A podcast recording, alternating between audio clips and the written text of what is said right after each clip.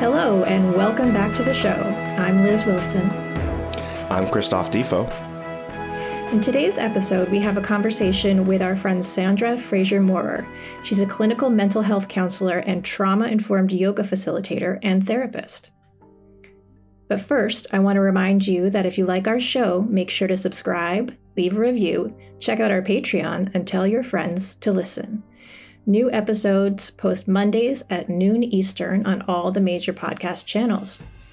Also, be sure to check out our sponsor Kanibal & Co., located in downtown Jersey City, and at shopkanibal.com. Kanibal, that's Kanibal with a K, stocks a rotating collection of goods ranging from apparel and accessories to home furnishings and fine jewelry. Kanibal weaves its forward thinking vision together with its traditional roots to provide an expertly curated experience of unique and locally sourced finds. We're grateful to Kanibal for sponsoring our show. Sandra and I have known each other for many years, and when the Dobbs decision came down, um, I thought of her almost immediately because of the work that I know she does with women, um, especially in the birth and fertility sphere. So I wanted to interview her and get her thoughts about um, the Roe about Roe being overturned, but then also, you know, what are her experiences on the ground, really the the real life impact that she's seeing as a result of this decision. Please enjoy our conversation with Sandra Fraser Maurer. Welcome to the show, Sandra. Thanks for being here. Uh, I uh, appreciate you taking the time. Thanks so much for having me. I'm looking forward to it. Awesome. Um, and also, Liz, thank you for being here too. I mean, that just kind of goes without saying, but um, but thank you, you for being here as well. You can't, can't get rid of each other. Um, but uh, but Sandra, uh, why don't you introduce yourself to the audience? Tell us a bit about who you are and what you do. Yeah. Um, I'm a clinical mental health counselor and a trauma informed yoga and movement facilitator. I specialize in working with perinatal mental health which is the time around having babies, including um, fertility treatments, postpartum, all that, and in working with trauma, and especially where those two things overlap. Sounds pretty intense. Sounds like there's yeah. probably yeah. um, yeah. yeah. Do women like seek you out? You know, at what point would a woman contact you and start, you know, working with you? And do you work with people who are not having babies as well, or how does that work? Yeah, I do.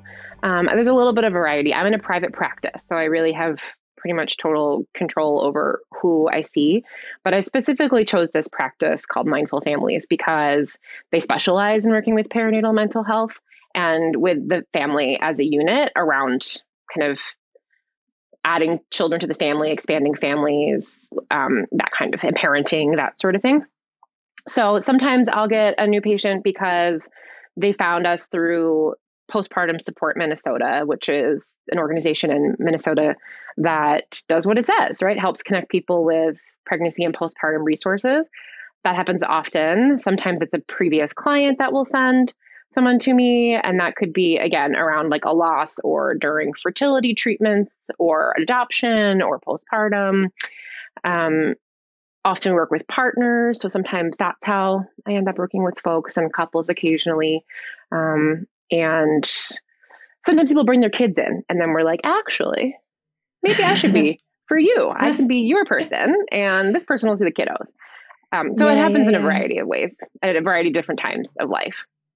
That's so interesting. It's funny because after my first one, I, looking back, I 100% had postpartum depression and anxiety. And anytime like Matt would bring it up to me every once in a while, be like, hey, just very gently, like, do you think maybe there's something going on? And I just remember feeling so overwhelmed at the idea of another thing to do and like having no idea where I would even start looking for help that I just never did anything about it. And um yeah, so it's great to know that there's like specifically a resource that people can be like, this is who you call if you're having some postpartum or whatever the case may be.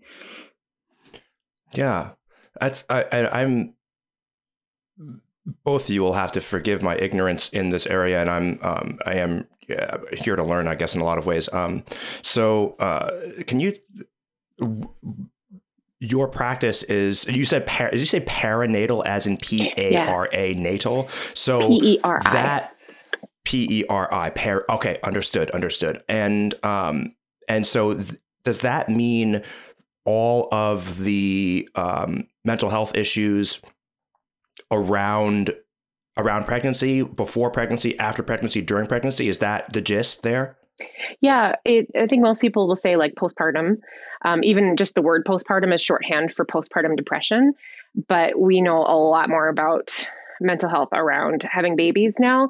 And most of the time, symptoms show up during pregnancy or even before. If, let's say, you've had a number of losses and you, or you're going through a fertility treatments and a journey that way.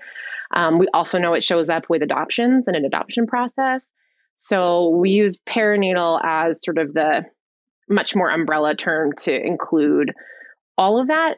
Also, perinatal, we actually wanted, if we do have like a little acronym, it's PMADS, P M A D S, um, for perinatal mood and anxiety disorders, because more often than depression, we actually see postpartum or perinatal anxiety, um, perinatal OCD, perinatal psychosis on occasion too. Wow. Mm-hmm. Wow. Yeah. yeah. Imagine that paying attention to um, women's mental health, guys. Yeah, shock. What a world we're living in. Yeah. It, it, it, really is a shock, isn't it? And I, it's so it's so awful, right? In such a male dominated, you know, culture and, and such a patriarchy, right? Like these issues just, I mean, here I am sitting here as a guy who thinks himself as pretty progressive and a pretty thoughtful guy. And this stuff is frankly uh, just uh, I don't know anything about it. I mean, like I, I, women's stories are not told um, so so frequently, or just not told. So I mean, I yeah, wow. Um, I really really really appreciate you. Uh, really appreciate you being here, and uh, sounds like you're doing some super super super important work. Um, and again, um, oh, one more question around that. Do you find uh, are most of your clients um, uh, more affluent people? Do you find is there a range? Uh, do you find that there's more different like which demographics do you find that you are more more working with, or is it just a mix? That's a good question.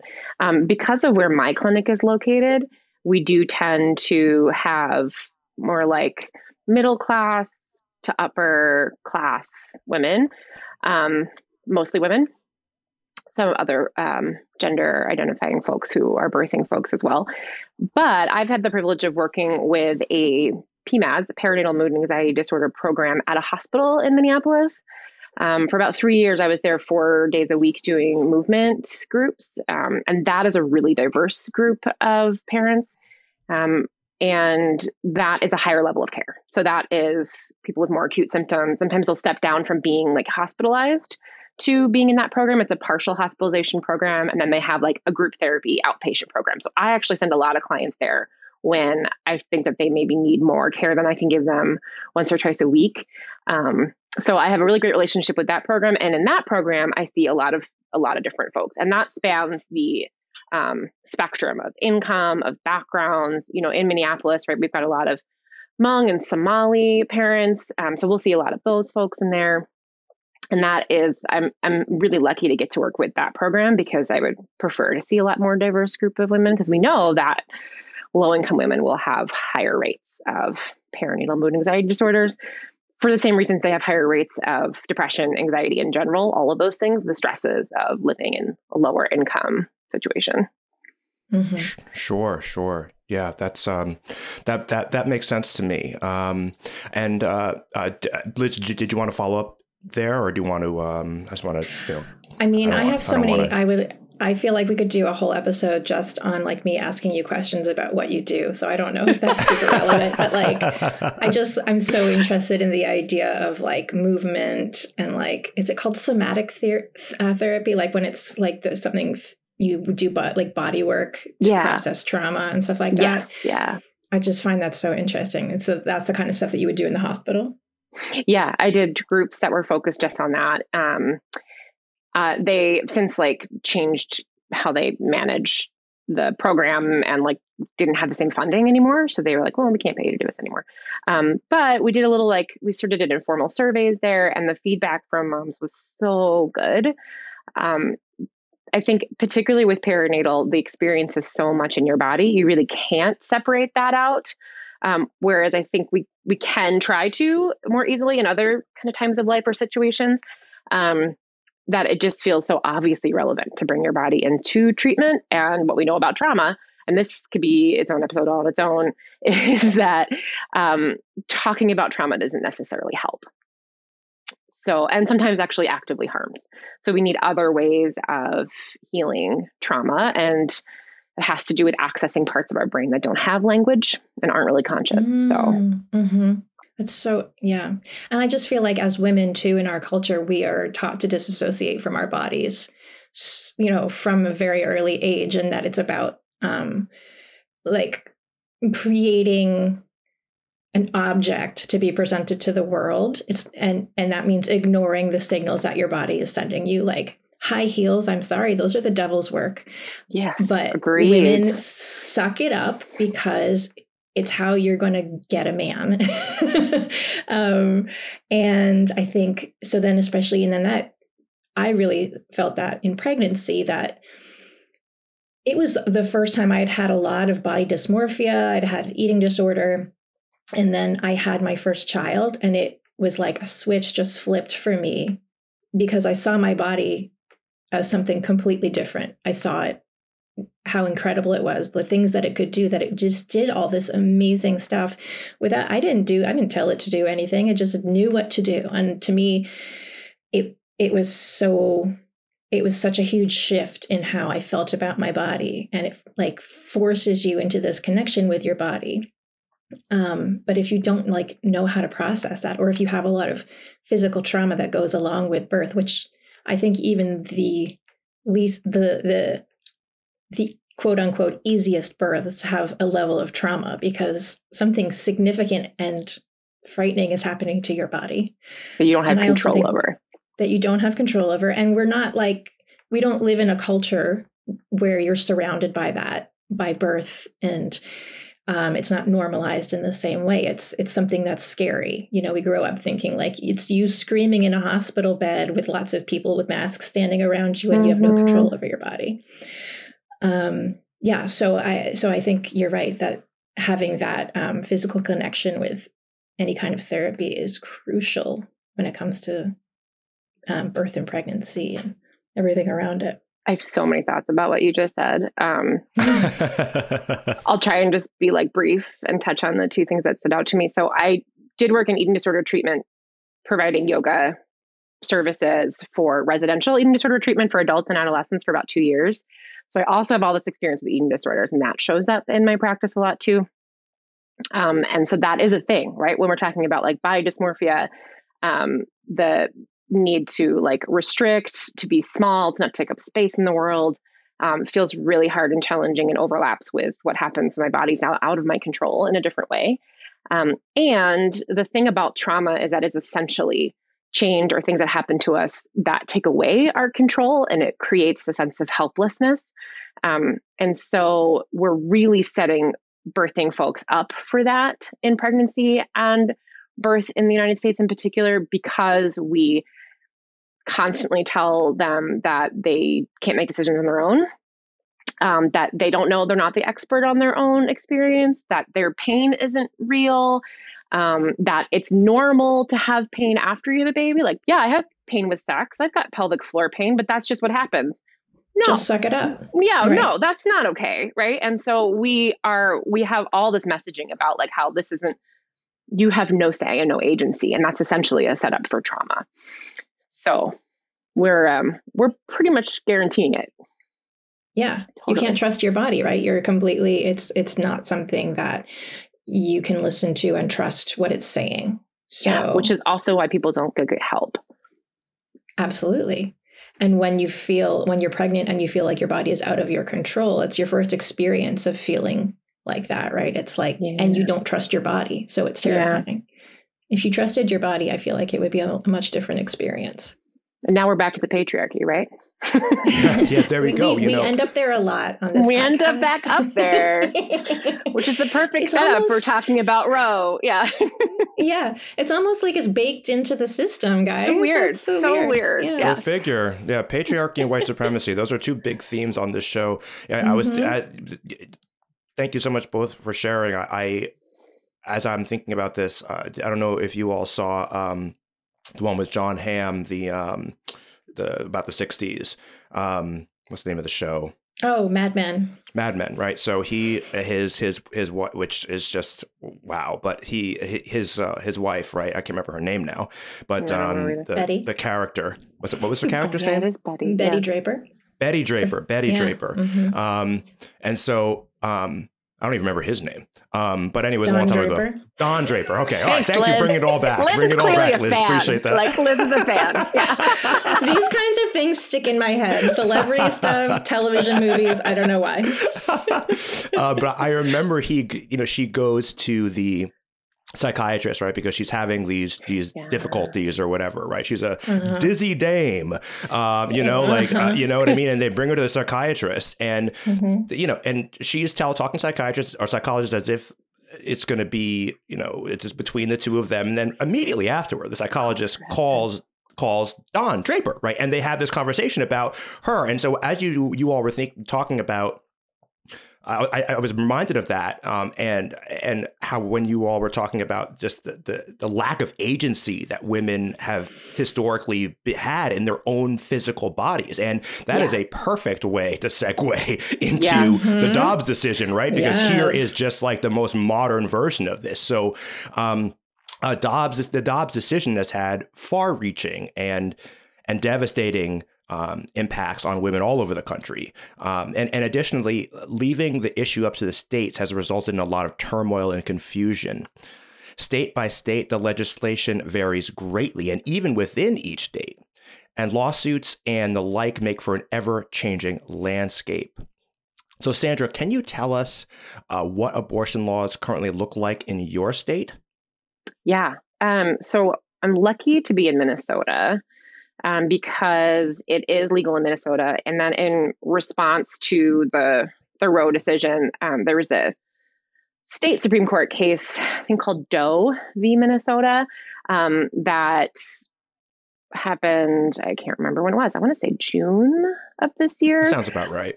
Yeah. Um, that codified it as part of the state constitution as a, as a state constitutional right in Minnesota.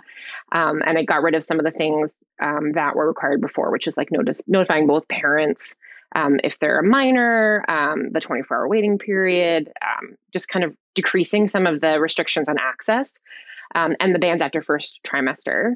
And Governor Walz also made you know commitment to not cooperate with other states that wanted information about people who would travel to minnesota to seek abortion care and other kinds of, of health care. Because um, we are surrounded by a number of states that have much different kinds of laws. Um, so like wisconsin and iowa both have i think 21 week bans um, need parent permission have the 24 hour waiting period. Um, North Dakota had a six week trigger law. I, I think last time I heard it's kind of being held up in court at the moment. So I don't know if it's gone into effect. Um, and then South Dakota bans it altogether except for the life of the mother. Wow. So, Just determined by lawyers while the mother is bleeding right. out. Yeah, which is such an insane standard because life of the mother i mean not being a medical provider right? Like what is that actually when are we at risk of losing life of the mother? And that doesn't even like when we're just talking about like immediate loss we're not even talking about like loss to suicide. So mm. When we just talk of the mother yeah health is not important uh, it's just whether or not you live technically by like technical living standards. by technical living standards, right? And that was exactly what I wanted to piggyback on, right? Uh, how do we define life of the mother, right? Because I mean, that's a very narrow. What they're talking about there is a very narrow idea about what the life of the mother is. Like really, literally, whether they whether the mother is uh, literally heart beating or not heart beating. I mean, what about the mother's, the woman's uh, set aside of her as a mother, just the woman's, the individual's life and what value, how their life is going to change. Um, uh, by by a law that's not that, that over which they have no choice, right? Um, that kind of life, right? The broader definition of life is just sort of cast out the window in these in, yeah. in these decisions. Yeah, or if they lose their uterus because of complications right. due to holding on to this baby that is not viable, or for whatever reason, and lose the chance to have future children if they choose to and even if they don't that will that wreaks havoc on a woman's body sure i can't tell you how how many implications this has that people have no understanding of or no idea about or don't really want to know. And they want it to be very black and white, like it's somebody's yeah. life or it's the other person's life. And it's really nothing at all like that. Mm. Um, and I, I, I can talk a lot about some of the ways um, it complicates decisions for the like decisions and outcomes and all kinds of things for the population that I work with. Um, but it's everywhere, right? So we're talking about like access to birth control gets limited. Um, people don't get care for ectopic pregnancies, which are not viable and can kill you. Um, and but but it's considered an abortion. So the term abortion is a medical term that applies to like a whole bunch of things. Um, when I had a miscarriage, that's considered a spontaneous abortion in my medical chart. Um, if you ha- if you terminate the ectopic pregnancy, which is a pregnancy that's happening outside of the uterus, there's no chance of survival. Still considered an abortion. Um, if your baby is not alive, in is in uterus is not alive but has like that heartbeat which is really just like electrical impulse activity um, they they that's considered an abortion and that's that's banned in some states now.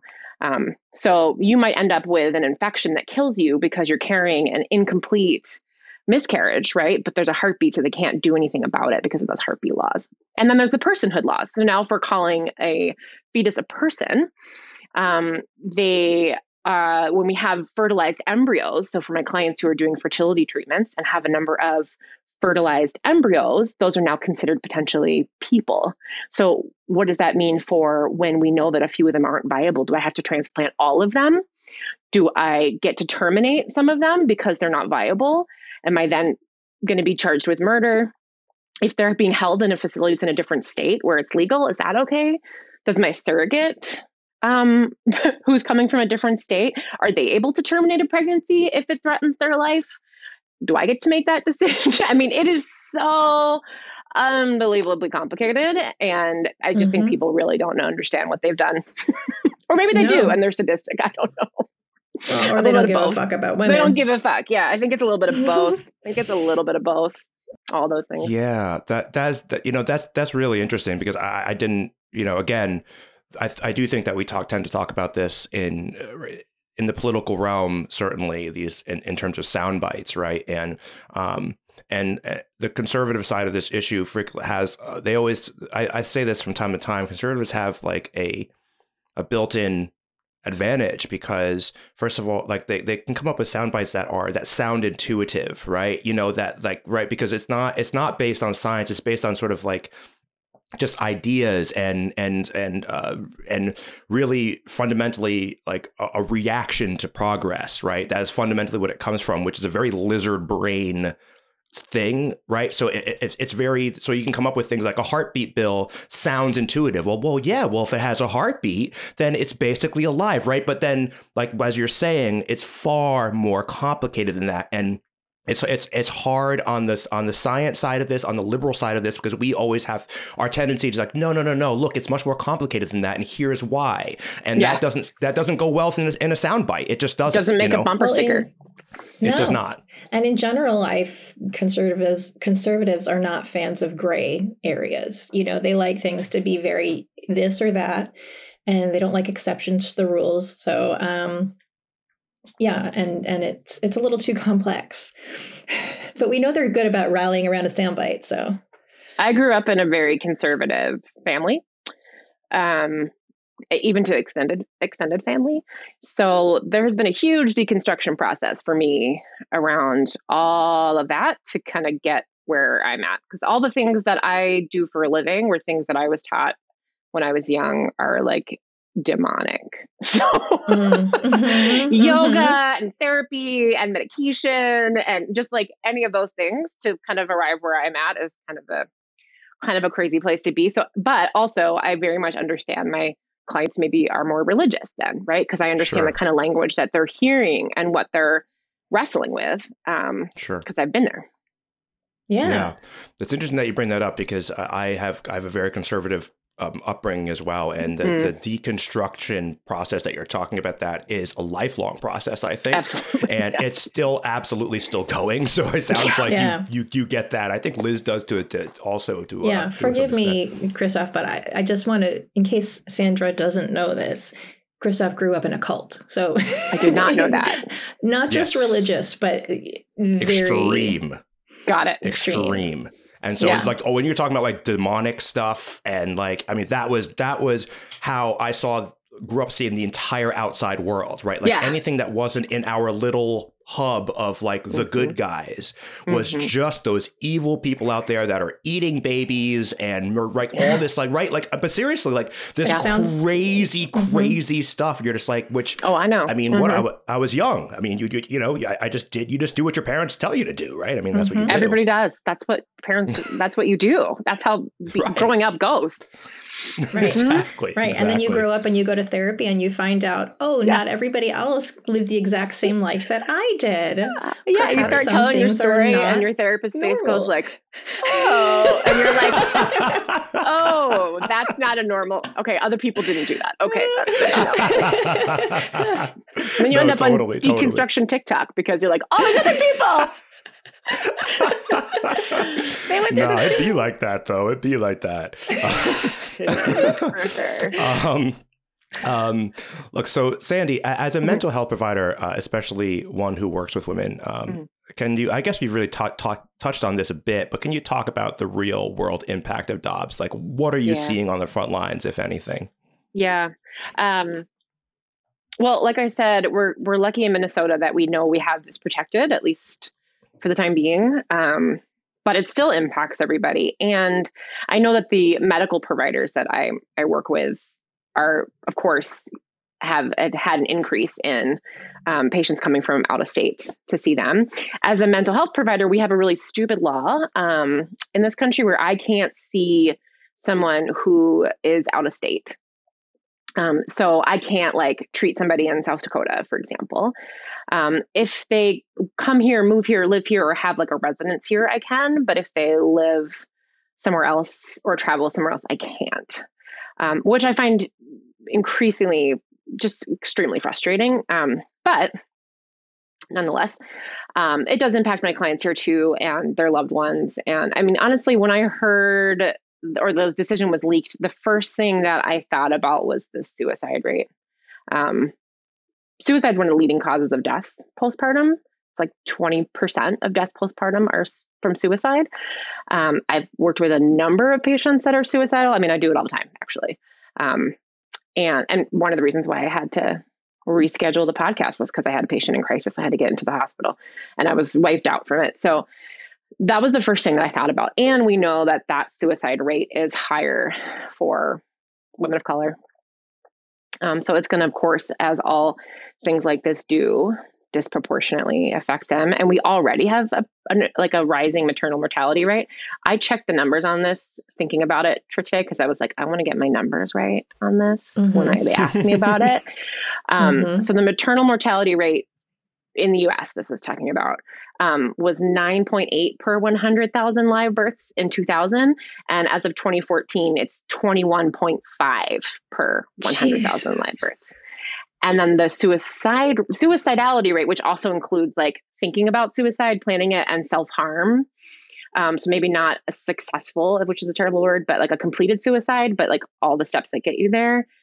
From 2006 to 2017, it tripled among Black and low income women wow. and birthing folks. And of course, if you have already a diagnosis of depression or anxiety, or you have that comorbid and it's not diagnosed, your risk is even higher. Mm-hmm. Mm-hmm. Mm-hmm. Yeah, that is, those numbers are astonishing. And I, you know, one thing I've been thinking a lot about, and it's it dovetails with what you're talking about, as you as we've said, like people of color, women of color, uh, people of color who who who are pregnant, or but but in general, you know people of color and particularly women of color are um, are, are are are almost always on the butt end of all of these policies right? That is where and, and it, it's to the point where i've you know as I've, I've been thinking a lot about poverty recently and just how you know what people don't i think don't get is is that is is it is itself like it, this is a, this is just going to sound fucked up, but I don't mean it this way. But it's like it is itself like a mental illness. It is not like right, and I don't mean that like to be poor is to be a, to be mentally ill. But what I mean is that it is a mental burden, right? That yes. that is put like, and people don't understand. Like that is people like, oh, they don't have money. They're just like me, but they don't have as much money. No, it's not right. that, right? It is it is it is an additional, incredibly heavy burden, and and and I've been impoverished in my life before, so when I think about that, and I and I and it's like you know to so when you talk about suicide, when you talk about the the core the, the core the the comorbidity. Um, I, I, I, see that. I mean, you know, I, I I hear that, and of course, as we know, Black and Brown women are much more likely to be poor, disproportionately anyway, to be yeah. to be to be poor. And it's so when you hear when you hear when I hear those numbers going up like that, and and we and the policies have been squeezing poor people, poor folks, and um, and and middle class folks too, but poor folks and people sliding down into poverty, right? Um, since since Reagan, yes, but particularly since the Bush tax cuts, followed by the Trump tax cuts, and just slashing services all over the place. Um, so it's just, uh, I don't know where I'm going with that other than to say it's just horrible. That's one of the primary know? reasons people seek abortion care, too. Um, if it's not for like a health reason, which the majority are. Um, the it's it's a financial reason, right? It's a how am I going to care for this person reason, um, and what we know is that you know even think about in some of these oh, i have so much to say about what you just said christoph. I'm trying to like organize my thoughts. Um, the first thing that came to my mind was uh, ACES are you familiar with the ACES score or ACES study? Liz is nodding. So um, adverse ad, yeah, adverse childhood experiences, what that stands for. And it was this like big study that was done, I want to say in the early 2000s, and I can't remember what year it was on. Um, basically, what it said was if you have these experiences as a child, it increases your risk for all kinds of problems like suicide, um, substance use, um, like heart conditions, other like health problems. And those, some of those events were like growing up in poverty, having a parent in um, in prison, um, witnessing abuse, um, experiencing abuse, right? Like all the, but poverty is one of those risk factors for a number of things. Um, so that was that, and I also like the idea of how this relates to Roe too, and like another part of it we haven't talked about is like that. If I'm adding on another child to the family that I already can't support, what kind of stress that creates. Um, if I'm, that's, it's very traumatic. And then add to that, right, like the risk that if I'm a, a black woman in America, I'm four times as likely to die in childbirth as white women. So, I mean, there's all of those pieces, plus the people who shouldn't be having babies because their doctors have advised them not to, and they have tried to not get pregnant, and that birth control has failed um, and then we and we don't give them mental health care and then we end up in those really scary like psychosis situations with parents. Um, and those are also fatal. So when we're talking about life right where where yeah, we we're, and we're talking it? about life right right uh, and again right the definition of life right the definition of life right if you if your life if, if if your definition of life is like this narrow and it literally just means whether you are alive or dead then that's one thing but like when when but the more broader more vibrant the more practical idea of what of how we define life has to be well-being right it has to be well-being also that yeah. has to be a fact well, i think it's here. pretty clear that um, republicans don't care about our quality of life it doesn't seem to be a priority unless you're a rich white dude. yeah. Um, then you get all the tax cuts, guys. Just yeah. all that money, make some more. It's fine. It'll trickle down, Liz. It's fine. Oh, right, right, right, right. but yeah, there's Obviously. a real. It makes me think of like um, this idea in the corporate world, right, where like your employees will stay with you and work harder and more efficiently if you treat them well and pay them well. But so many people, you know, in the managerial, well, in the bosses, let's just say, they can't get behind that idea. They don't understand that people being happy will benefit them right and it's like that in the broader in like like in this like you mean if we provide mental health services to everybody that that will improve the entire country right what? right.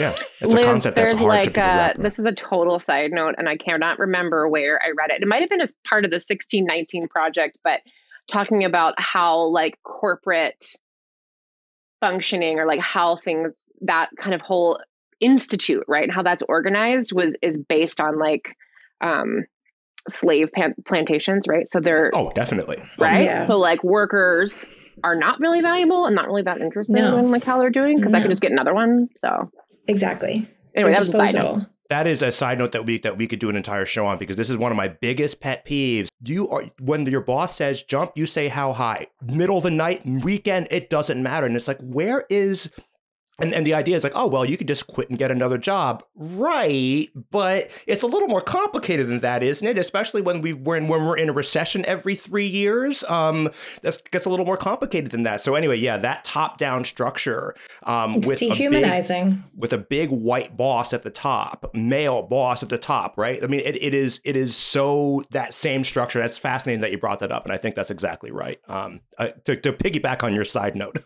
totally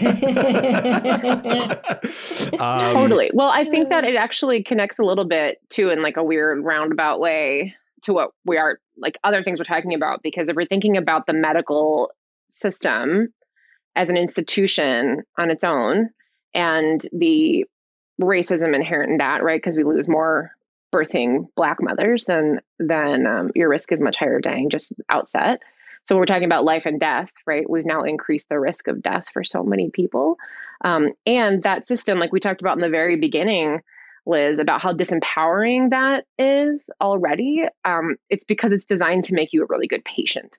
So I um, don't really want to give you options um, for the most part. Um, because that's a lot less convenient for me. And I was a birth doula f- yeah, I was a birth doula for about four years before I went back to grad school to become a therapist. Um, and I will not get into all the details of the trauma that I witnessed for the sake of not re traumatizing people. Um, but will suffice it to say that, um, of course, there were great providers that I got to work with, and I and I witnessed births that were really amazing, but also some really, really terrible trauma happening like in front of me as providers would do things that were in my definition, sexual assault. Um, Mhm. Jesus, you know, exams without permission, um, telling people that they didn't need um, pain medication for getting their stitches, you know, all kinds of things that basically just said like how you feel or what you're doing doesn't really matter. My whole job is to like get this baby out and everyone's heartbeat to be happening. Yeah. Well, you're literally a piece of meat. And the more compliant you are, the easier you are for me to work with. Totally, yeah. And that's why I think birth is traumatic in hosp- especially in hospitals. It reinforces the idea that you can't trust yourself either. I don't know anything. Mhm. and Totally. again i mean i had a hospital birth with the twins that was that was wonderful um it does Mm-hmm. happen but we're talking like systemically right it's kind of the approach is that this is an emergency and i'm the expert so i have to deliver your even the language we use right like the doctor delivers Yeah. the baby no Right. No, the lady person with the uterus delivers the baby right but that's not not always Yeah. what we say And also with the twins, Sandra, like Mhm. you're someone who is at that point very well versed in all of that and able to advocate for yourself. true You know? yeah i So you think about someone who's never had a baby before or any of that kind of Mm. thing. And especially Yeah. if you're young, right? Maybe you were 19 years old. Maybe you didn't mean to get pregnant, right? Maybe you're Mhm. 17. You Mhm. didn't mean to get pregnant, and now you're in a state where you're forced to have this pregnancy, right you right? didn't and so, be like, pregnant I mean, Right, exactly. You didn't want to be pregnant in the first place, this is, and now you have to do this, and now your life is cha- is changed, and now, by the way, you're gonna have to pay for this somehow, um, right? You're in the hospital, and this all all this on and on and on and on. These problems Yeah. start to cascade, and as you've been saying, both of you have been saying, it just sounds like you know, the the health and life and the well-being of the individual person is uh, is just not centered at in, in this system right and i mean this is I mean, and I don't want to get on my on my anti-capitalist uh, uh, uh, horse here, like, uh, but okay. you know, but I mean, but like, I mean, this is I've I've posted something recently. It's like you know, capitalism bastardizes it. Just it pounds every service down to the lowest common denominator, right? So you get mostly bad movies, right? You get hmm. mostly bad food, right? You get mostly bad music. You get mostly bad yeah. music, right? Because it gets pushed down to the lowest yeah. possible common denominator. You get so and healthcare. The, the, the healthcare. Yep. That's what my point is. Healthcare. That's the cheapest they can possibly do it. That is the incentive. That is what capitalism does. To do as much as you can with as little as possible. That is what it does. That it so you know, and it affects everything. As I always say, capitalism poisons everything. It does because it's just the the the, the profit motive take gets in the way of the of the well-being motive and it's just too and those things are sometimes those coexist but a lot of times they don't a lot of times they don't and at the same mm-hmm. time that we're saying like we're creating systems that allow people not to have any agency we're telling them that any failure to thrive in that system is an individual problem. Yes. So yes. when so, you can't make it up. Yeah. So in in relationship to the, like the birthing situation, right? Like if um if if we do an induction and it doesn't it's not successful, we call it a failed induction. We're like, you mm-hmm. failed at this. Um, if we, right? If women don't get the birth that they wanted because they have some information and they try to ask for some things, they feel to blame for that. Um, and then they go on to parent from a place where they're feeling like they are insufficient, right? Inadequate. Disempowered. And yeah. so essentially what we're doing is treating intergenerational trauma. Um, epigenetically, right, where this gets passed down through families. Um, and if we're disempowering people generation after generation, you get this all kinds of complicated issues. And um, so I really feel like I why I, one of the reasons I love my job so much is that I helping to interrupt that cycle of intergenerational trauma. Yeah, yeah, that's so interesting. That's, that's so that's so awesome. Um, we are uh, nearing the end of the show here, um, and something else we think is important to focus on is action, uh, both on the personal and community level. And I know that the overturning of Roe has had devastating effects on the women in my life, um, as it has in yours. And um, how do you cope with the stress and the mental trauma that is caused? We talked just about intergenerational trauma, but we're also sort of, uh, aren't we all sort of dealing with trauma ourselves right now as we deal with these sort of devastating rulings? Um, so when we talk, talk about trauma, it's essentially a disconnection from self or from, like you talked about, um, dissociating, Liz, right? Like it's a disconnection from self and that causes disconnection from the people in our world, our communities, our loved ones. Um, so, you know, one of the things that we see in perinatal mental health when we have experiences of trauma is that um, it interrupts like bonding with with children and babies, right? So, or can make that harder. Um, so, I think that when we're holding space for these things and we're all sort of collectively experiencing trauma, what we need to focus on is the collective care. So we talk a lot about self care, and everybody's like, again, supposed to be really responsible for like taking care of yourself. And we do need to do things that take care of ourselves. Um, but we also need to rely on each other a little bit more than we typically do. And I think that's really radical. I think it's radical to take rest. I think that's very anti-capitalist and anti-patriarchal. Um, and I think the more that we, the more that we invest in collective care, um, the more spaces there'll be for allowing that trauma to digest. Because trauma is essentially like something that gets stuck because it's so difficult, um, and we need space and and permission and tools to help that digest and become more integrated, and then we feel more connected to each other as well that's really general and abstract, but I think that like you know, you can take that to a real personal level as well. Like that means I reach out for help more often than I typically do. I normalize going to therapy um, for the people that I love. I, you know, choose. I say no to things. I I choose to support people in ways that actually help them, and not just as things I think that they should need. All those kind of things help us to collectively heal from trauma. Oh, that's, that's so awesome. That's an awesome answer. That's like oh, an awesome answer.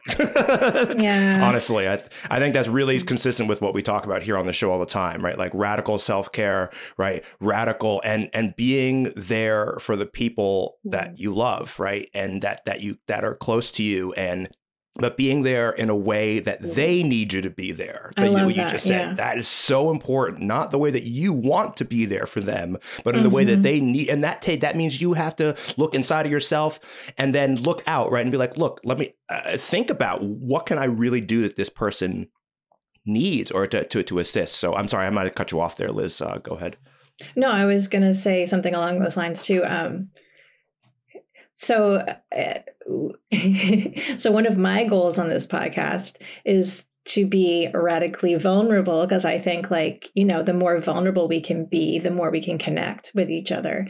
And so, um, like you were saying, normalizing going to therapy and that kind of thing. But um, in my journey, I've been recently discovering um, what a codependent I am.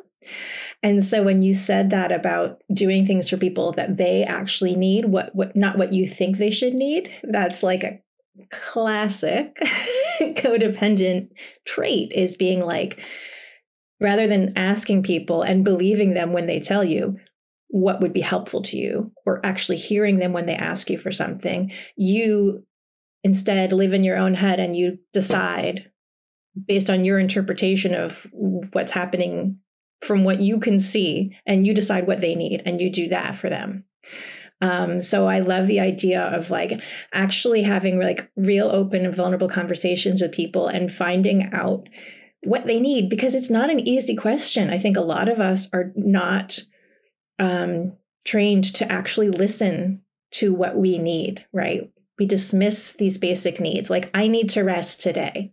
No, in in capitalism in a capitalist right. culture you don't rest you have to right. be productive all the time you hit on something really important liz uh, that i was like kind of getting at too right in order for me to be able to um, provide collective care or like support someone in the way that they need um, i generally have to be comfortable with the things that i need so i need to kind of practice naming what i actually need and i can't tell you how much of my work is actually that giving people permission and skills and kind of holding space for us to name what I need because especially as women, um, other genders too, but especially as women, I think we're really told um, that our needs are not important, especially as mothers, um, and they don't actually matter, or that they kind of matter, and that a massage should be enough for you to feel better.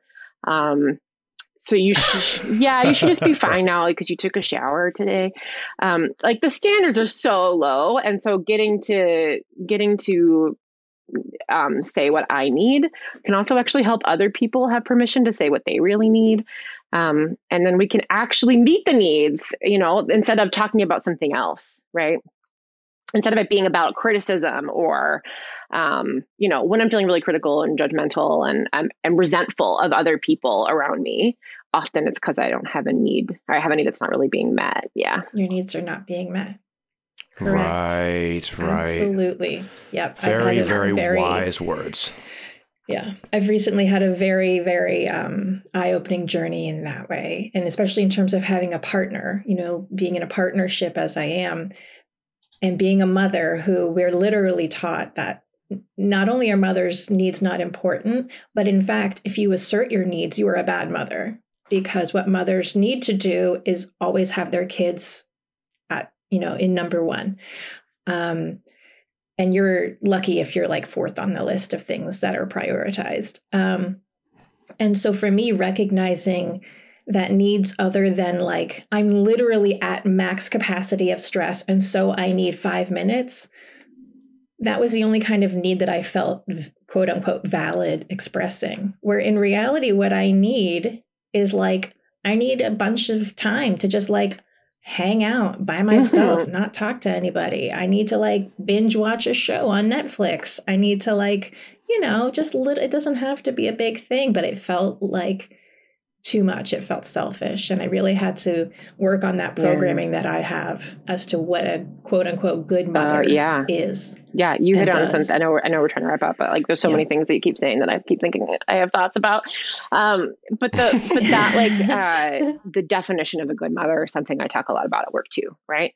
Um, and we think that a measure of how I'm doing as a good parent is that my kids are happy and that they're healthy. And I actually have control over neither of those things. Um, my kids are not going to be happy all the time. My job is to help them understand their feelings and know what to do when they feel them. Um, they're not going to be healthy. I work with a lot of parents who have kids with chronic illnesses and like really severe disabling conditions. Um, so if I'm measuring my my job as a parent, right? Like how am I doing? Um, by how healthy my kids are, a lot of people would fail at that that test um, that can't be that can't be the judge. So if it's not those things which we keep being told that it is and we should sacrifice everything so that my kids are happy and healthy that's like a terrible measure like where what is our measure right? What is our standard? One mom said to me if i can't make everybody happy how do i choose? How do i know? How do i pick one? And i was like oh oh oh, oh the good news is it's you. You get to pick you. Like you get to decide you get to make yourself happy. Because also you literally you literally cannot make other people happy. That's like saying you're gonna make someone else's heartbeat. Like the only people who control their feelings we can do a whole episode so about like motherhood parenting mm-hmm. like identity mm-hmm. value all that kind of stuff um, i could talk about mm-hmm. it for for days and days and days but that is there's so much there yeah well maybe you'll have to you'll have to come back we're gonna have to bring you back because I could really dig into that too. Yeah, I mean, I I think it would be so great to do a show on parenting and motherhood in particular, but parenting and uh, and just because I, I think that is, I think that's one of those issues that uh, you know it's like it's we talk about intergenerational trauma things that are not really talked about right it's just sort of like you know it's supposed to happen through osmosis and you feel bad from what I, am not a parent but you under from what i understand you feel badly if your parent if, if, if you parents frequently think that they're not doing enough that they're not being good parents and and it's like no one talks about it right it's like it's like women i've, I've heard this too women get pregnant and then like oh wait this is what this is like mm-hmm. how come yeah. nobody talks to me about this right yeah. and it's just like oh you know and they like think that, that, that something's wrong with them about, you know? right yeah. i sometimes resent my kids Correct. Right. call them assholes uh, must be because i'm a bad mom actually everybody does that so you're a human right? And instead of saying like i want my you know one of the one of the things that i think is really um, again how it points to the intergenerational trauma is that when you become a parented you suddenly are forced to reflect on how you were parented too. And all kinds of things come up with that good bad all of it. Um, and then your like inner child right? Like your younger self has a whole lot of feelings about the things that your kids are doing. Um, and it, it, gets like gets really complicated confusing my feelings from my kids feelings right? Um, and like their experience oh, is not my experience and all of that stuff right and we think like what i need to do when my kid's upset or they're having a hard time or they do something wrong is like stay there and like do the thing and like calm myself down and just be calm and nice all the time. In reality, what I get to do is show my kid like, oh, mom needs mom needs to take a couple deep breaths. Like I need five minutes because I'm overwhelmed. Correct. And then we show them how to manage their overwhelming feelings. right. That's right. That's right. We show them mommy and daddy are humans and it's okay to be yeah. messy and human and maybe sometimes say and do the wrong thing and repair. we can repair the damage. Next podcast, okay. we're going to talk about rupture and repair, intergenerational trauma. Perfect. I love it. Sounds I absolutely great. love it.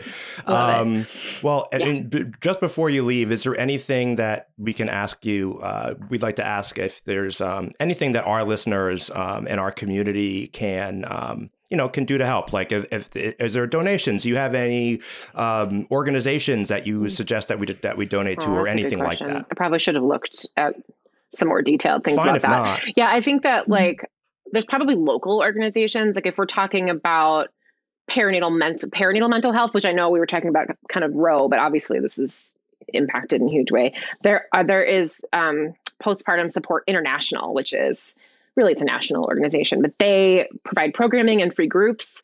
Um, and those things are not considered therapy because so that they can go across state lines, they can be virtual. Um, but they also oh, okay. can connect people with perinatal mental health providers. So you can also look in your states.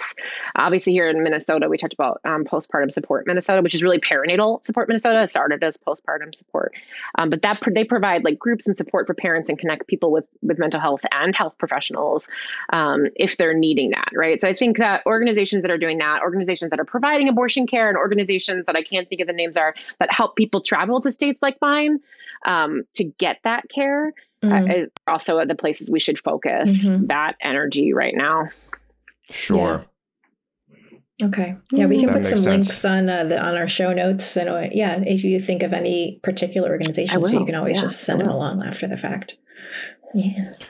Well, that um, that's super super helpful, and um, that was just a lot of fun. The entire thing was a lot of fun, and um, even though it's uh, you know these are hard topics to talk about, we're talking about really serious uh, serious stuff. But um, it's nice to be able to cut up a little bit and and have a good time. Um, also, because like you said, I mean, I think that's a lot about a lot of the, the, community, a lot of things that we talk about here a lot as well is like the importance of, and you hit on it, uh, Sandra, as well, like the importance of community being there for each other, especially as we face like an increasingly sort of hostile hostile environment out there. Um, and we get and people folks are squeezed the fact that we can be there for each other and uh, um, is uh, is I think super important. So thank you so Thanks much for, for coming me. on Sandra and um, we'll definitely we'll I'm definitely have, have you back. Yeah. yeah. Thank you Sandra.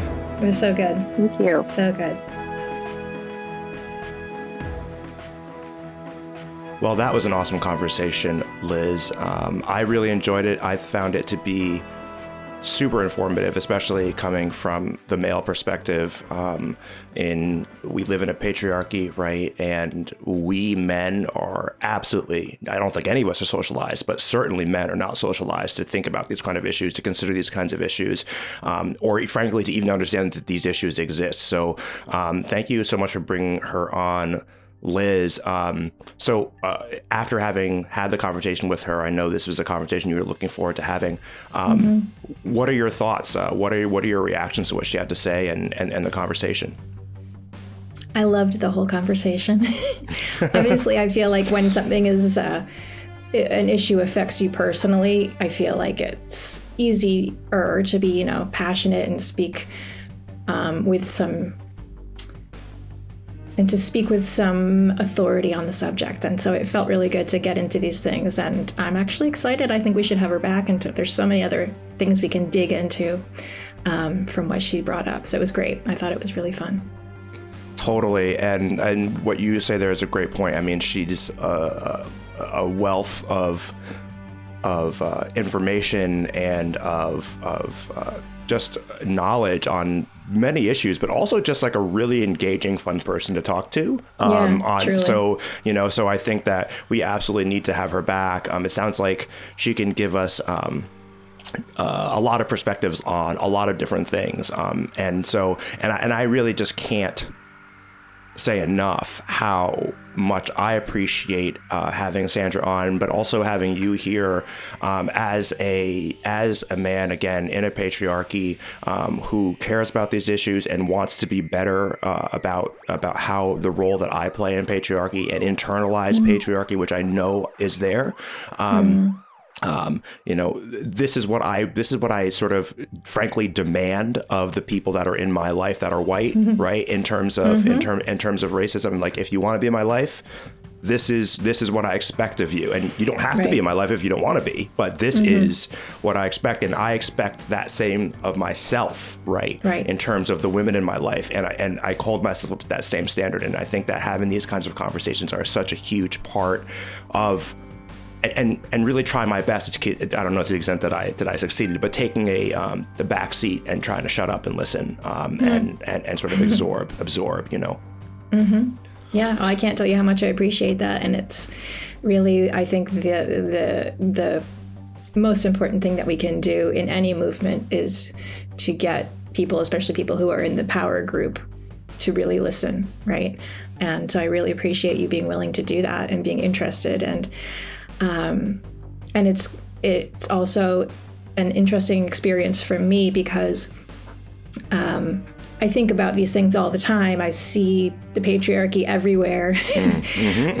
Um, and I think sometimes I forget that it's not obvious to everybody else. You know what I mean? Um, think when you know a lot about a thing, sometimes you forget it's not just common knowledge. So it's fun to have a conversation with somebody like Sandy who really gets it, and then to have you chime in with your um, impressions of it. So it was really, really interesting and helpful. And I hope that I can do the same with you when it comes to issues about racism and things like that, because I have very similar goals to you just in uh, in reverse. Absolutely, and I think that's uh, you know that's why this partnership works. That's why this friendship works, and and uh, you know I really appreciate that, and I appreciate you, Liz, um, and uh, I appreciate uh, we appreciate all of our listeners out there as mm-hmm. well, and um, we'd like uh, for you to remember that if you like our show, make sure to subscribe, leave a review, check out our Patreon, and tell your friends to listen. New episodes post Mondays on all the major podcast channels please connect with us on social media as well because we love you and we really do want to talk to you out there. Until next time, please care for each other. Share your experience, strength, and hope with each other and with the people you love.